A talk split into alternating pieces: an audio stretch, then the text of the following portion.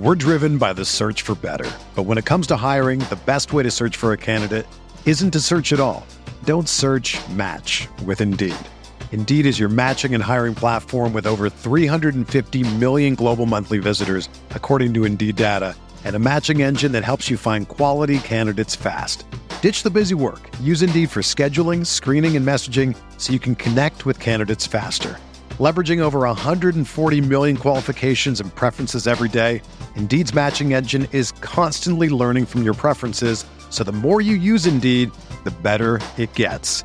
Join more than 3.5 million businesses worldwide that use Indeed to hire great talent fast. And listeners of this show will get a $75 sponsored job credit to get your jobs more visibility at Indeed.com slash BlueWire. Just go to Indeed.com slash BlueWire right now and support our show by saying that you heard about Indeed on this podcast. That's Indeed.com slash BlueWire. Terms and conditions apply. Need to hire? You need Indeed. My name is Jari Bolander. Welcome to the Entrepreneur Ethos Podcast.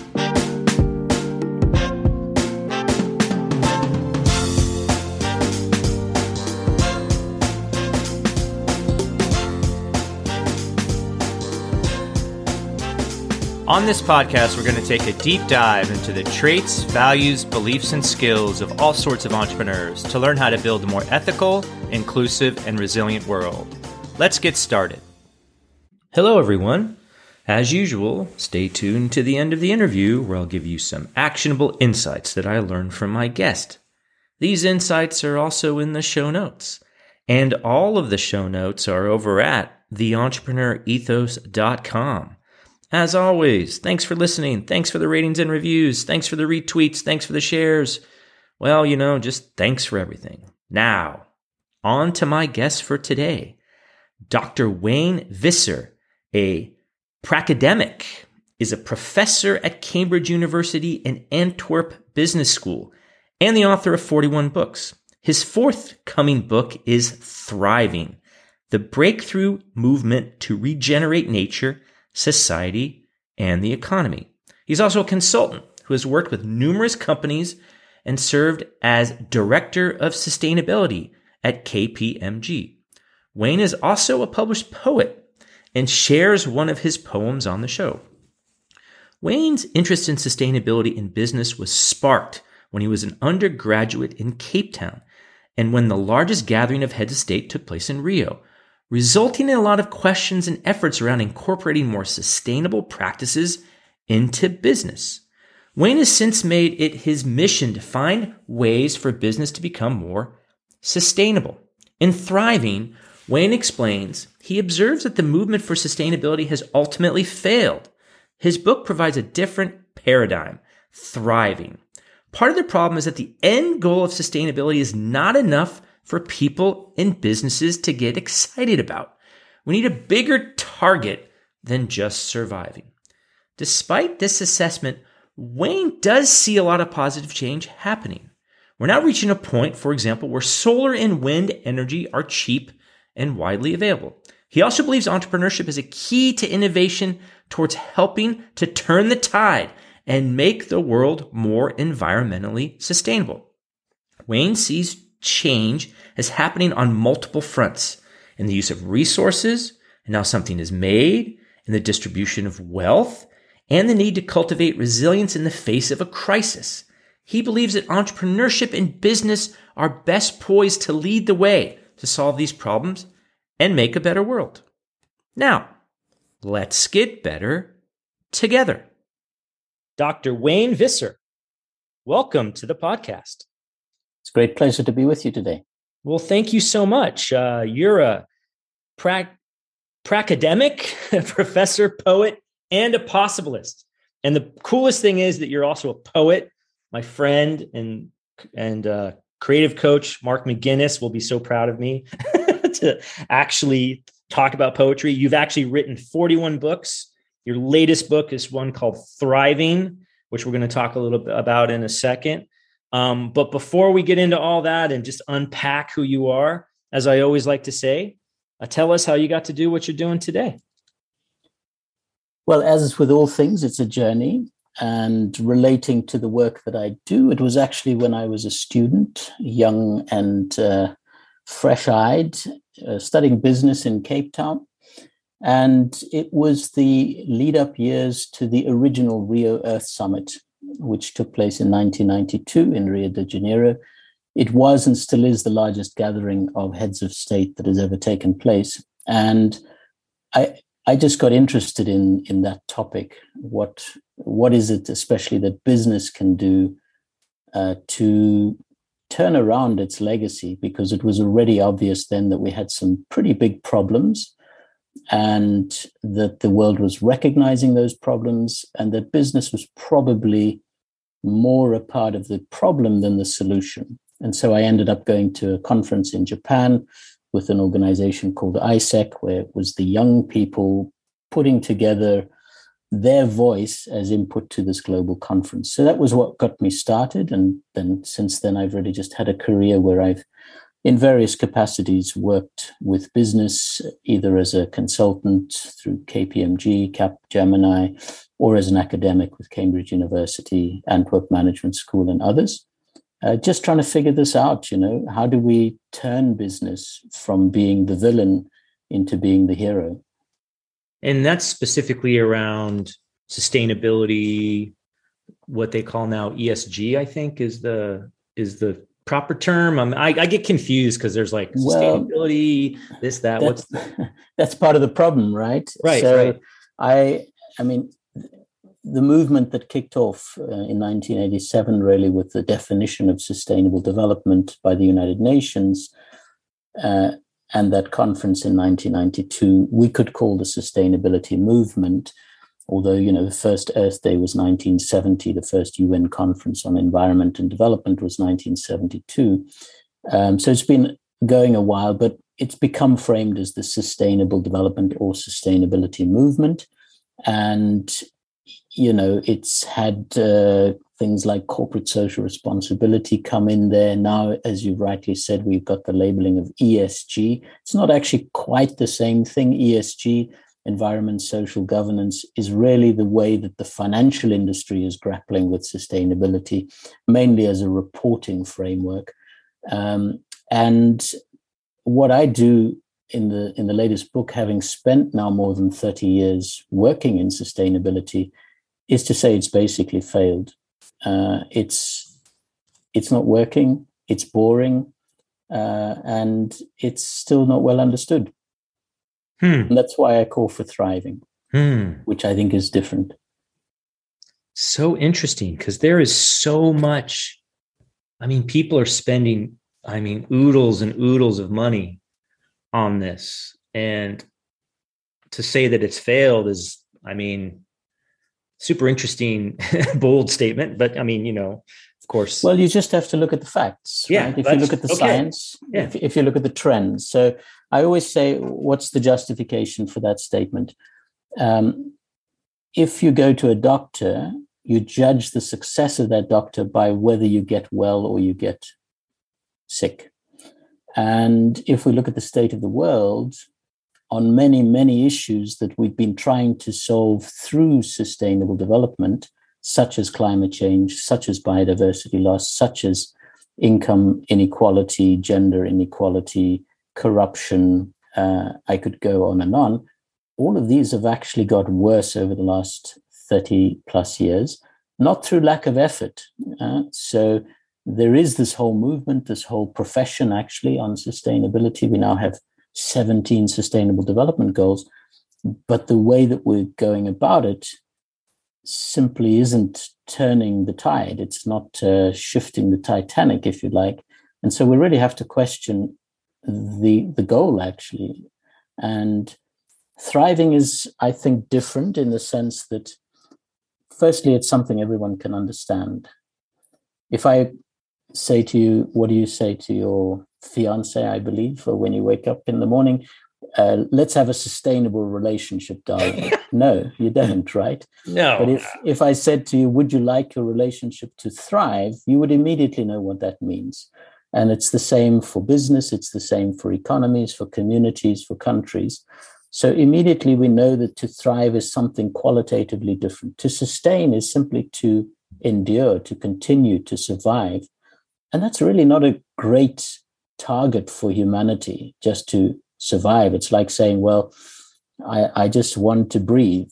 You know, yes, I have to breathe, but that's not the purpose of my life. So we have to aim higher. We have to be more ambitious. And thriving frames all of the problems and the solutions in terms of getting to what others call net positive. There's a book by Paul Polman, former CEO of Unilever, and Andrew Winston called Net Positive, and uh, others call Regeneration. It's a great book by Paul Hawken on that.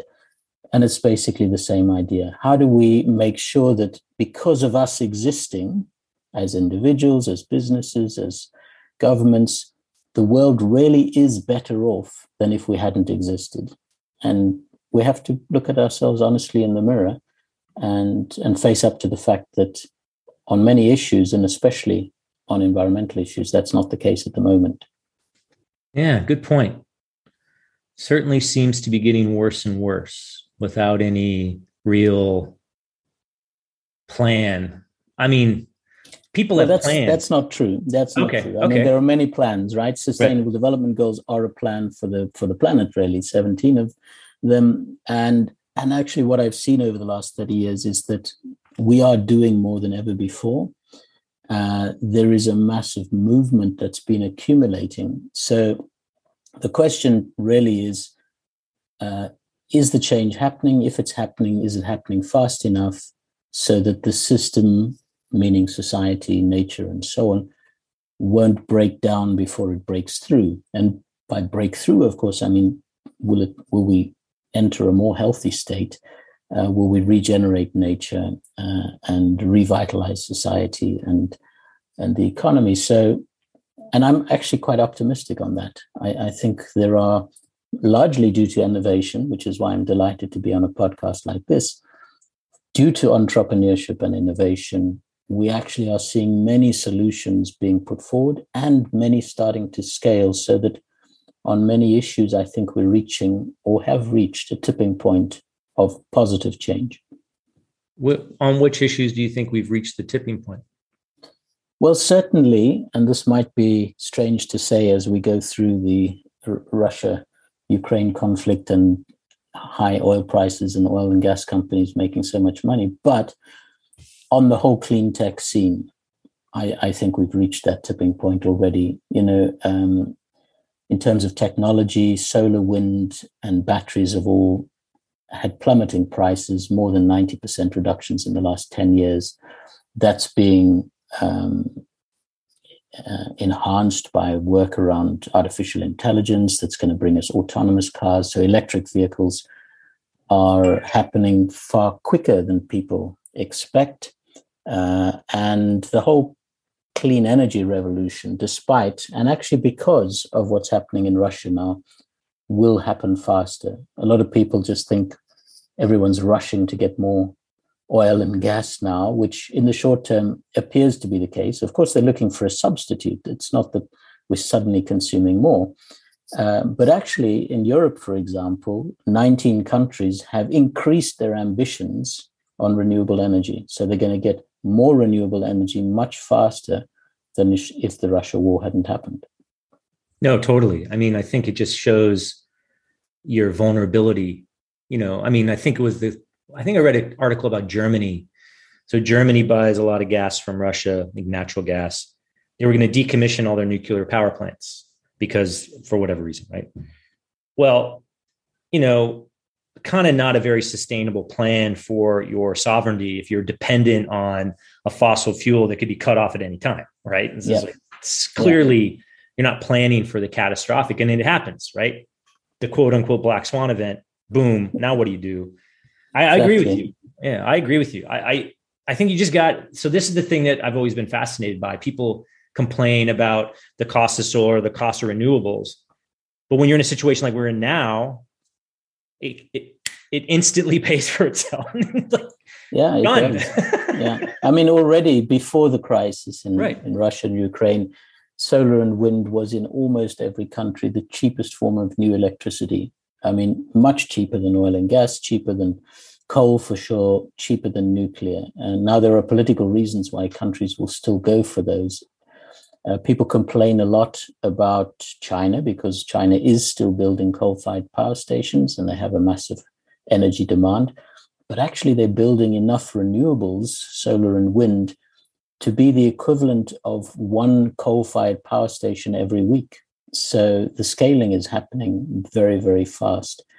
Uh, it's a little bit like an old dirty locomotive chugging up a hill, and it's it might still be ahead, but there's this super fast electric train that's further behind, but it's going like lightning. And the question is just when is that going to overtake this locomotive that's stalling? Yeah, I agree. I mean, I know there's a lot of angst right now, especially, you know, I'm in California, San Francisco Bay Area. Price of gas gallon is like, I know in the UK, I use I shouldn't complain, but it's like six fifty, sometimes seven dollars a gallon. Where not even six months ago it was more like four, four and a half, right? And so it's a shock to the system, but then you realize, oh, you know, as we, you know, it's more and more important to make the transition to these more renewable, sustainable, yeah. net positive types things because just imagine if we were just all electric, we wouldn't care about the price of oil. I actually wouldn't care. Well, I, I happen to be almost in that situation in the in the sense that I was an early adopter of Tesla. And so we've had our our Model S for more than six years now. I'm still on the contract where I get free charging for life. Oh, cool. So I'm not even thinking about what the oil price is. And of course, that, that's a pretty brutal thing to say when others are suffering, but it does illustrate the point that, you know, many times renewables have been accused of being unreliable or intermittent. You know, the sun doesn't always shine, the wind doesn't always blow. By the way, we have batteries now, but uh, but exactly. but when was oil and gas ever stable, right? Oil and gas is up and down, and we, we see wars fought over it, and now we see what's happening. Uh, and, you know, to illustrate the point further of how this could be a catalyst, I remember going when I was that young, bright eyed student, uh, going to, to Japan for that conference, and we visited uh, the headquarters of Toyota in Nagoya. And they showed us their R&D kind of showcase section, and there were all these uh, engines that ran on everything but oil and gas. So, and it was amazing. And I was like, why don't we see these in the market? And they said, well, actually, we innovated all of this stuff after the 1973 and 1979 oil shocks, which was a price hike due to OPEC. Mm-hmm. And so this creates a signal for innovation. Now, what happened was the oil price came down and they put all of that back on the shelf. Yep. But I think with the confluence of things happening, the oil price is not going to go down suddenly. It was going up anyway. There is a huge carbon bubble which is about to burst anyway. And, you know, the alternatives are getting so much cheaper. And we've got climate change, which is going to get worse before it gets better. So all the pressure is on. So I think this is an absolute fertile seedbed for innovation. Oh, agreed. I remember when I was a kid in the 70s and the oil embargo and the gas lines and the price went up. And I mean, it was like, it feels very much now like a back then.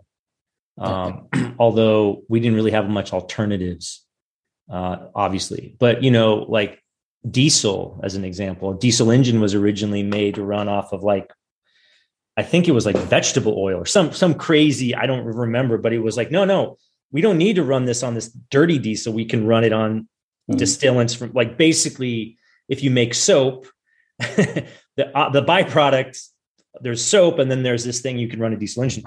yeah. so I'm like yeah. never knew this, but I mm-hmm. I agree with you. I, I think just like any kind of innovation and entrepreneurship, and looking at markets, I think it's already tipped. I, I, I, you cannot be a rational, reasonable government person and not be like, how do I not get impacted by this? It's it's yeah. insane. Like, yeah. And I think it's because we've shown that it's not a fad, it's not a thing that hippies do. Uh, it is actually a huge business opportunity if you can make this transition. And, you know, Tesla was, as I'm sure you know, the most shorted stock ever. Everyone hoping that it was going to fail, betting that it's going to fail. And it became the sixth trillion dollar company, making yeah. less than 1% of the world's cars and, uh, you know, valued more than all the other automakers. That's simply because the market actually understands that this is the transition we have to make. And here's somebody, uh, a company who who is just uh, giving us the solution and showing that it's possible. Um, now, so I, I do think that one is tipped, that whole energy nexus, uh, although it may not feel like it right now, I, I, think that's reached a tipping point already. You know, the International Energy Agency, every prediction they've ever made on renewable energy has been wrong. I mean, it's been a vast underestimate. They keep having to revise how quickly it's changing. Um, the one that hasn't tipped yet, but I think will uh, and will have to, is food. Mm. Because we actually can't solve the climate crisis without completely changing our agricultural system. Uh, the way that we do farming today is incredibly destructive. You know, there are already on record uh, some predictions that we may only have, I think it's 60 harvests left, because we're basically just depleting the soil of any life and we're just putting chemicals in there. And so there is a whole movement around regenerative agriculture, which is gaining some momentum and lots of exciting entrepreneurship going in there. It's linked as well to what we eat and how we produce what we eat. Because again, if you look at our, our meat based diets, this takes vast amounts of land, of water, produces huge amounts of carbon you know, that actually takes 60% of the land while only creating uh, 2% of the protein that we consume. So this is very inefficient, uh, but also just cannot continue if we're going to get anywhere close to the climate targets that we have. So you do get innovation in the form of, let's say, beyond meat or impossible foods that is really scaling fast. But then you get the other um, breakthrough that is earlier on, but I think will also transform that system, which is uh, the cultivated meat scene, where we, we literally grow meat from cells yeah. in a vat. And that's already available in Singapore. You can buy cultivated chicken in a restaurant there. But you know, again, the, the resource inputs, much like the plant-based meat, are you know sort of 80 90% below what uh, ordinary uh, livestock produces. So I think these are going to really disrupt that market. Yeah, and also I'm I remember looking at stuff like vertical farming and you know using uh, aquaponics as opposed to I mean there's of course you can't grow everything that way, but there was a startup called I think it was uh, about when uh, Bowery I think it was in New York where they were taking old uh, manufacturing, like old shells of business uh, buildings, like old ones in the industrial part of town, building a vertical farm yeah. in New York, and you could grow. They were mostly growing lettuce and leafy greens. Yeah, constant. Like, how many do you need? And it was all aquaponics, super efficient. You know, use ninety percent less water, and they could be like they could meet demand, right? Like that because it was like an eight nine week growing cycle, so they can they can adjust it as opposed to in the ground I mean, yeah. Yeah. you know, it's crazy. And it makes us more resilient, which exactly is is so important these days because it's good to be globally interconnected, but we've seen how vulnerable that makes us as well. So vital um, things like food, you know, we want to be able to produce locally or to have at least alternative options available, such as vertical farming. It's just one of the solutions, but there are others. Yeah, yeah. I think it's the resiliency and the like failover, right? I mean, I have an engineering yeah. degree, so I'm always all about systems failing. Like, what are what's redundant, right? And you know, in capitalism today, they reduce redundancy and eliminate redundancy to increase efficiency and profit. Okay, fine, but you are vulnerable to a catastrophic event like that one ship in the Suez Canal. if one ship blocked 30% of the world shipping in a, in a canal the size of my apartment. yeah. Yeah. Yeah. This is not sustainable. This is stupid. Um, yeah. So I find it really fascinating. And so it's because we, we, we don't think like nature thinks. Yeah. Or yeah. we don't design like nature designs. Nature is not actually very efficient. There, there yeah. is a lot of spare capacity in nature, a lot of abundance, overproduction. And uh, in our quest for that singular goal of efficiency driven by maximizing profits, we, we've been pretty dumb actually because we've made the system very brittle and we've learned that in, in recent years. I mean, also look at the microchip uh, yeah. crisis and, and yeah. it just manifests in lots of different ways.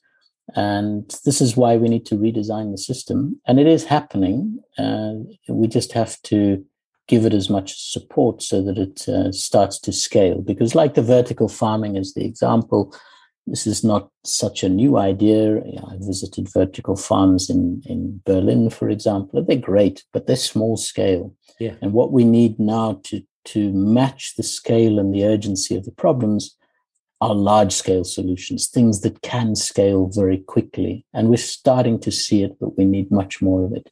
Yeah, no, it's so true. So true. It's just amazing. so tell tell me a little bit about the book Thriving.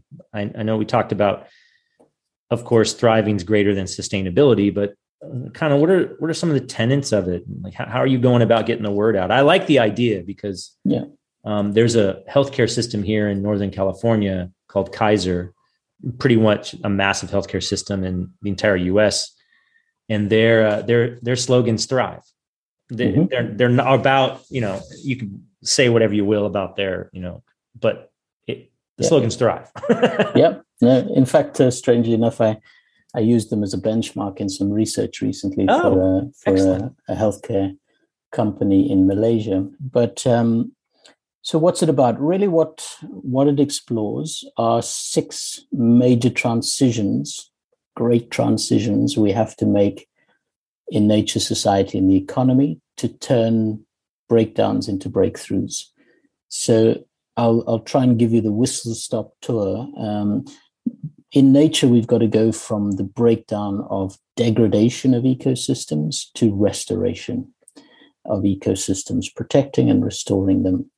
We've also got to go from the depletion of resources to the renewal of resources, especially through the circular economy, where we recycle constantly everything. Then in society, we've got to go from disparity, which is all the inequality we see, to responsibility, where we have a fair and just system. Uh, and that's through an access economy because it's all about giving access to opportunities. We've also got to go from disease to revitalization of health and well being and this is not only about communicable diseases like COVID, which of course is very much front and center now, but in fact, still 70% of people die from non communicable diseases like heart, heart disease, strokes, cancers, and diabetes, which are lifestyle related diseases. 40% are preventable. Uh, so it depends whether you smoke, of course, it depends whether you're living in a polluted city whether you're eating water, that, um, eating food that's full of chemicals. It depends, uh, you know, whether you're eating a lot of meat, red meat especially, or not. So, you know, we can make that transition, and there's lots of great innovation happening there as well. And then the, the fifth transition is to go from disconnection, which is the unequal access to technology, sometimes called the digital divide, to rewiring through a digital economy. And what this means is using all of these great technologies, whether that's artificial intelligence or blockchain or, you know, uh, um, big data, 3D printing, to solve our biggest social and environmental problems. And then the last transition, which is you know so relevant today, is to go from disruption, which is all about the crises, to resilience, where we can actually manage our way through those crises and come out the other end uh, and not only survive but thrive. So the book explores those transitions uh, just using hundreds of examples of innovations that are happening in those spaces, which makes it incredibly exciting. Uh, the second thing it tries to do is just distill down some underlying scientific principles behind thriving. These are really the principles of complex living systems Um, there are things like complexity, creativity, circularity, coherence, uh, convergence, and uh, continuity. And we might touch on some of those if we have time. But you know, these are tests we can use for whether we're moving towards thriving or not. And then I do a bit on how you actually practice thriving. How do you integrate thriving into organizations? Uh, there's six steps to that. And then I also deal with leadership. What kind of leaders do we need to bring about this thriving? So that's basically it. Huh. Wow. Sounds like you thought about it. mm-hmm. A little bit. It took me about 10 years in the oh. incubation. Yeah. okay, cool. Yeah. And so uh so for entrepreneurs, I mean, what what kind of questions should they ask themselves about this thriving? I mean, I think generally entrepreneurs are pretty good at some of these things, but we tend to get pretty down in the kind of down in the depths of our own little private world. Um, and sounds like expanding our horizon and sort of looking at it from a you know yeah. systems point of view I, am not sure exactly i'd love your thoughts on this because i do think entrepreneurship can be the driver of change for this because i think that's really the only kind of mechanism that actually brings about these things i mean you gave some great examples right of yeah. entrepreneurs like kickstarting the revolution almost Yes. So the questions I think entrepreneurs have to ask themselves today firstly, it's what is the big problem I'm solving? And it's no longer enough for it to be a problem that's just going to make customers happy and make me a lot of money. I mean, the problem has to be a societal problem, an environmental problem, you know, because these are the biggest challenges, but also the biggest opportunities. And most crucially, that gives the entrepreneur a sense of purpose, a very clear North Star, which attracts all of the talent that they need, the best talent, and enables people to join them almost as a movement rather than just because they're making cool stuff. So that's, I would say, the first thing. The second thing is that systems perspective you were alluding to, which is to say, if I'm designing a solution, could it be a solution that not only turns one of these breakdowns into breakthroughs, but has elements of more than one, maybe even all six? So, can I think, for example, of a health solution that uses technology but also addresses health injustice or inequality.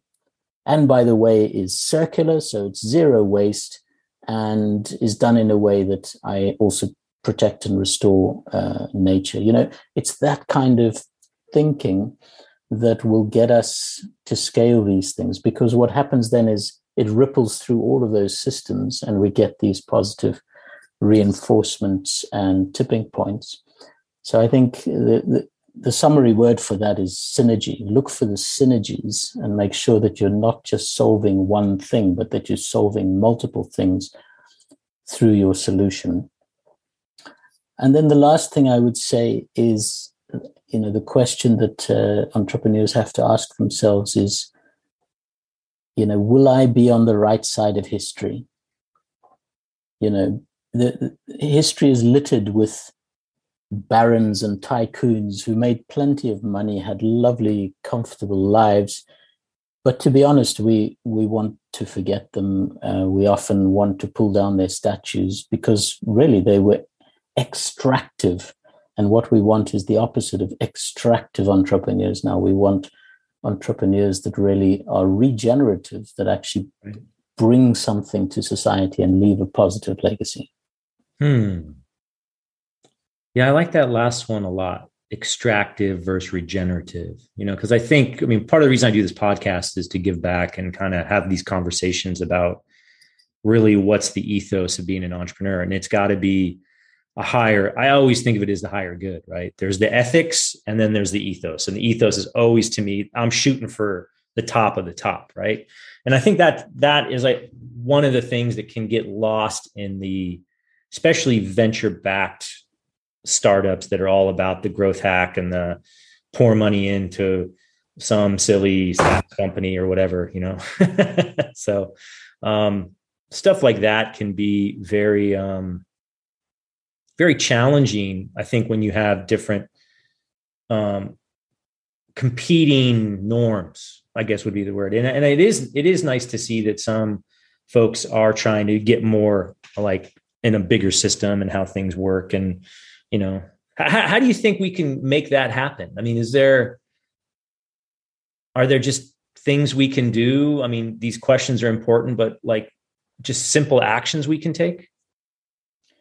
Yeah, I think it's it's to distill it down to what are the systems that most need changing and then to pick the ones that you're going to really focus on. So we know we've talked about already the food system has to change.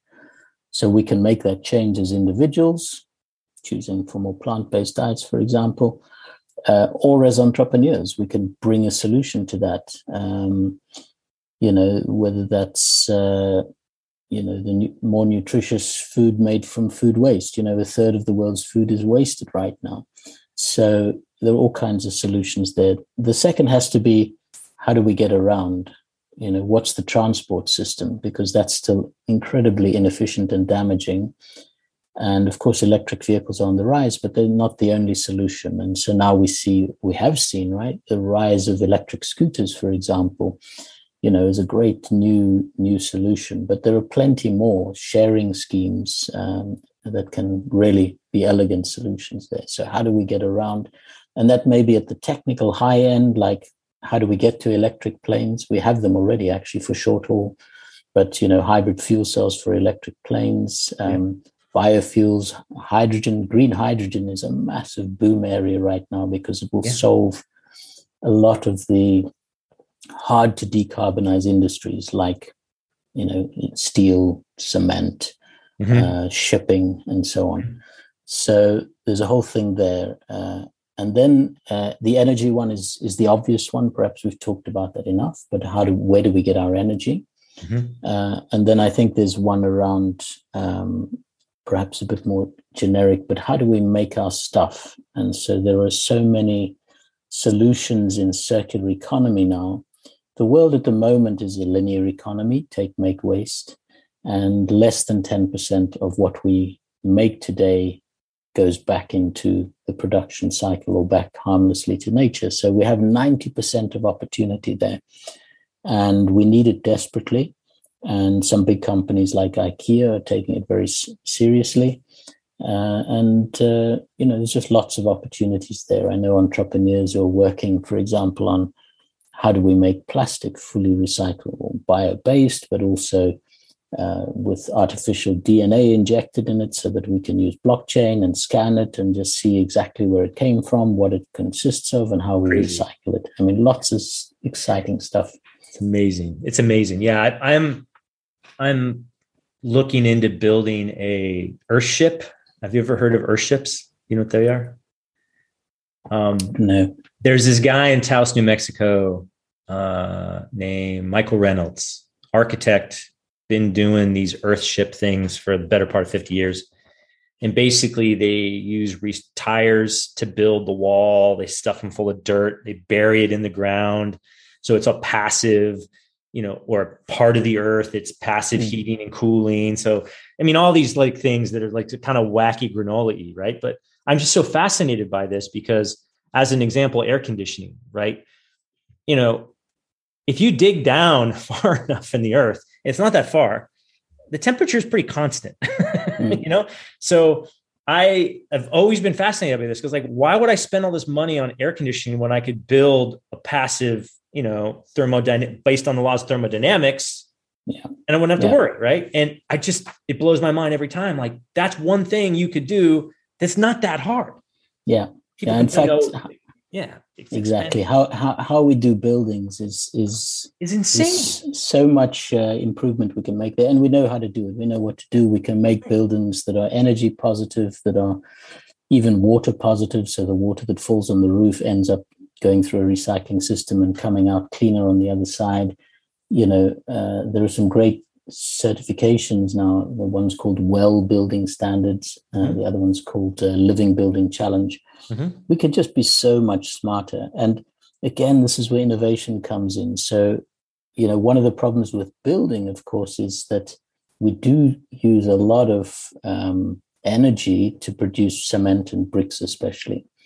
Now we have this fantastic trend called biofabrication, basically making stuff working with nature. So there's a there's a company called Biomason that already does this, and they basically grow bricks. You could think of it like that, or grow tiles, and they grow them from bacteria. Great. Now the fantastic thing is they're lighter than the other materials. They're more durable, and they're grown at ambient temperatures. Yeah. So none of this high furnace temperature when yeah. you need loads of energy. And that's just one example. I mean, you get uh, uh, uh, which is uh, a Cambridge uh, spin out here in the UK that works with bacteria and actually finds the finds the genes that produce color and just injects them into bacteria. So now the bacteria themselves grow colors. So we have no longer the need for artificial chemical Dye. dyes. Yeah, yeah, yeah. You know, and and the dye industry, the clothing industry, the second largest polluter uh, of yeah. all sectors. So we have the solutions, uh, and it's just a case of spotting them, you know, and then scaling them. Yeah, yeah. No, agreed. Like there's a there's a company I know about. They make hempcrete, like hemp in concrete Mm-hmm. And then there's this big movement to build dome houses where you spray it in with shotcrete or whatever they call it. Still concrete, but you know, other ones with building these little blocks that you could build like Legos. Mm-hmm. And I'm just looking at all this stuff. I go, it's all doable. Like there's no, there's the only thing in the way I think is to your point, how do you scale it up? But also I just think it's attitude, right? Oh, we've done it this way forever. Why would I want to change? And you're like, hold on if I could build a, a house or a building that's net positive, can, you know, generates energy, is completely in, in in in synchronicity with the earth around it. I don't have to waste any money. Don't have to waste any you know thing doing it. Mm. Why wouldn't I? Yeah, yeah, yeah. There is that inertia barrier we have to overcome, and mm. it's one of the reasons why all of these solutions have to be at least as convenient, at yeah. least as high quality, yeah. and not much more expensive. Otherwise, you just got a barrier where people won't go for it. Yeah. And if you take the example of lighting, so we've moved mostly to LED lighting around the world. Well, there's a great reason for that because they 10 times more efficient and they last 10 times longer. So there's a very clear business case there. But still, it took, you know, major campaigns to convince people because the cost that you save is over a period might cost a little bit more upfront yeah. that you know this is smart behavior. So we just have to help people to to make that switch. And uh, cool. yeah that's part of it. It's it's education. Yeah agree agree. Um how about a poem Sure. Well, as as you introduced me uh, as a poet, uh, I, I, think I have the obligation now. I thought I'd I thought I'd uh, I'd share uh, one that is related to uh, to innovation and entrepreneurship. At least I hope uh, you think so. Cool. And it's called "It's Time." It's time to redesign, to reconceive the world we leave for those who follow in our wake for each child's sake. It's time to spark and innovate, to syncopate with new ideas beyond the fears of failures past. At last, it's time to rise with fire burning in our eyes and change our ways to giving for life and for the living. It's time to realign, to reassess the mess we make when what we take is more than need, is greed, it's time to halt life's slow decline, the heinous crime of ecocide, the plastic tide, the skies of smoke that choke. It's time to heal the dying soil, to ease the worker's toil, and make new waves of daring with love and with great caring. Yes, it's time to redefine, to resurrect the hope that springs with wings of acting boldly now, with minds that beam. It's time to dream the future's green, to reinvent our fate, to help the earth regenerate. Where waste is food, renewed, it's time to turn from death, to take a breath, start afresh, and make a mighty pivot for life and all who live it. wow. That's an awesome place to end. That was beautiful. Thank you so Thank much, you. Wayne, for your time. So inspiring, so educational. Boy, I um I'm hopeful. I am definitely hopeful for the future. I think we're gonna it's gonna come faster than we think. Absolutely. And and I write quite a lot about that in the book as well. Hope is a precious commodity right now, but it is it's an attitude and it's an action. It's it's not a it's not a wish and a prayer. You know, there's a wonderful quote by um, Rebecca Solnit who who wrote uh, "Hope in the Dark," and uh, she I'll, I'll, read the quote to you because it's just fantastic. She says, "Hope is not a lottery ticket you can sit on the sofa and clutch, feeling lucky. It is an axe you break down doors with in an emergency. Hope should shove you out the door because it takes everything you have." to steer the future away from endless war, the annihilation of the earth's treasures, and the grinding down of the poor and marginal. To hope is to give yourself to the future. And that commitment to the future is what makes the present inhabitable.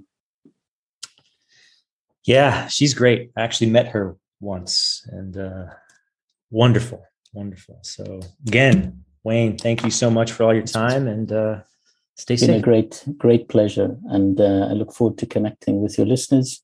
And uh, a little shout out that I have a thriving podcast as well. So hopefully some people will tune in there besides the book, which is available as a, a hardback, an audiobook, or an ebook. So thanks very much for having me. You're welcome. Thanks, Wayne, for being on the show and the awesome poem. like I said before, not a huge fan of poetry, but it's growing on me. So, now, as promised, here are some actionable insights that I learned from my awesome interview with Wayne. It's no longer enough to make customers happy and make money, says Wayne. Strive to be part of a solution to a bigger problem. When developing your product or service, consider the impact environmentally and socially and how you can build a company that can not only survive, but also make things better. And I love this idea of thriving as opposed to just surviving. Uh, you know, people need a broader mission, vision. They need to be, you know, excited about the future. So when you are developing your product or service, you know, ask, why am I doing this? And of course, there's the external reasons, fame, fortune, prestige, money, whatever. But what's the internal reason? What gets you up in the morning? You could spend your time on anything what's the reason why I actually want to do this? I think if you answer that and it's of a broader societal importance, then you have a better chance of surviving and thriving. Wayne recommends looking at the various systems that need changing, then focusing on one or two areas to make improvements. Yeah, I mean, it can be overwhelming. I mean, we see all these things. I mean, the doom and gloom in media, it's just, it's just nutty, right? Just so nutty. So you can't tackle it all. So the best thing to do is ask yourself, what can you tackle? What are the one or two things, as he mentioned, that I can actually change? Or maybe even the one thing to start with. What is the one thing I can change by doing this business? And then again, right? You know, we're in the business to make money. We're entrepreneurs for a reason. That's fine. There's nothing wrong with making money, but you got to have a bigger vision, bigger goal. There has to be an impact on society where you're going to make it thrive better. I, I, think if you have that sort of North Star, uh, your chances of success are a lot better. For a solution to take hold, it must be convenient, affordable, and high quality, right? Higher quality than the current solutions. And yeah, I mean, I think there's some statistics about you have to ten, have 10x more value. I, I don't know. I mean, it varies, right? Just being better, faster, cheaper not necessarily the best way to go. You have to add value to the customer, to add value to the world. And I think that shows through. Your brand has to have some sort of personality that connects this solution to make it easier, right? So ask yourself the uh, obvious questions. Does this make things better, faster, cheaper, right? That's always the performance aspect, right? We talk about performance. But also, what are some of the maybe secondary goals? Now, again, you can't really focus on those a lot because again, the initial buying process is going to be you know customers looking to solve a problem. So you also ask yourself what problem am i solving better than other people? And it may not be better right away or maybe not as you know maybe just be incremental but something to definitely ask yourself. So there you have it the actionable insights i learned from my awesome interview with wayne. Thanks again for listening and we will see you next time Thanks for listening to the Entrepreneur Ethos podcast. I hope you enjoyed this episode as much as I did creating it. My hope is that you learned something that can make you a little bit better. If you enjoyed the podcast, please do share it with friends and review it on Apple Podcasts or Spotify. You can also join my email list by visiting theentrepreneurethos.com to get my thoughts on what I'm doing to get better, as well as what I'm working on. You can also pick up my book, The Entrepreneur Ethos, if you want to learn the traits values, and beliefs that I think we need to build a more ethical, inclusive, and resilient entrepreneur and frankly, world community. Feel free to follow me on Twitter at the Daily MBA and let me know if you have any questions or recommendations for a guest you'd like me to talk to. Also, drop me a note if you try anything we talked about on this or any other episode. I'd love to hear what's working for you. Until next time, keep getting better.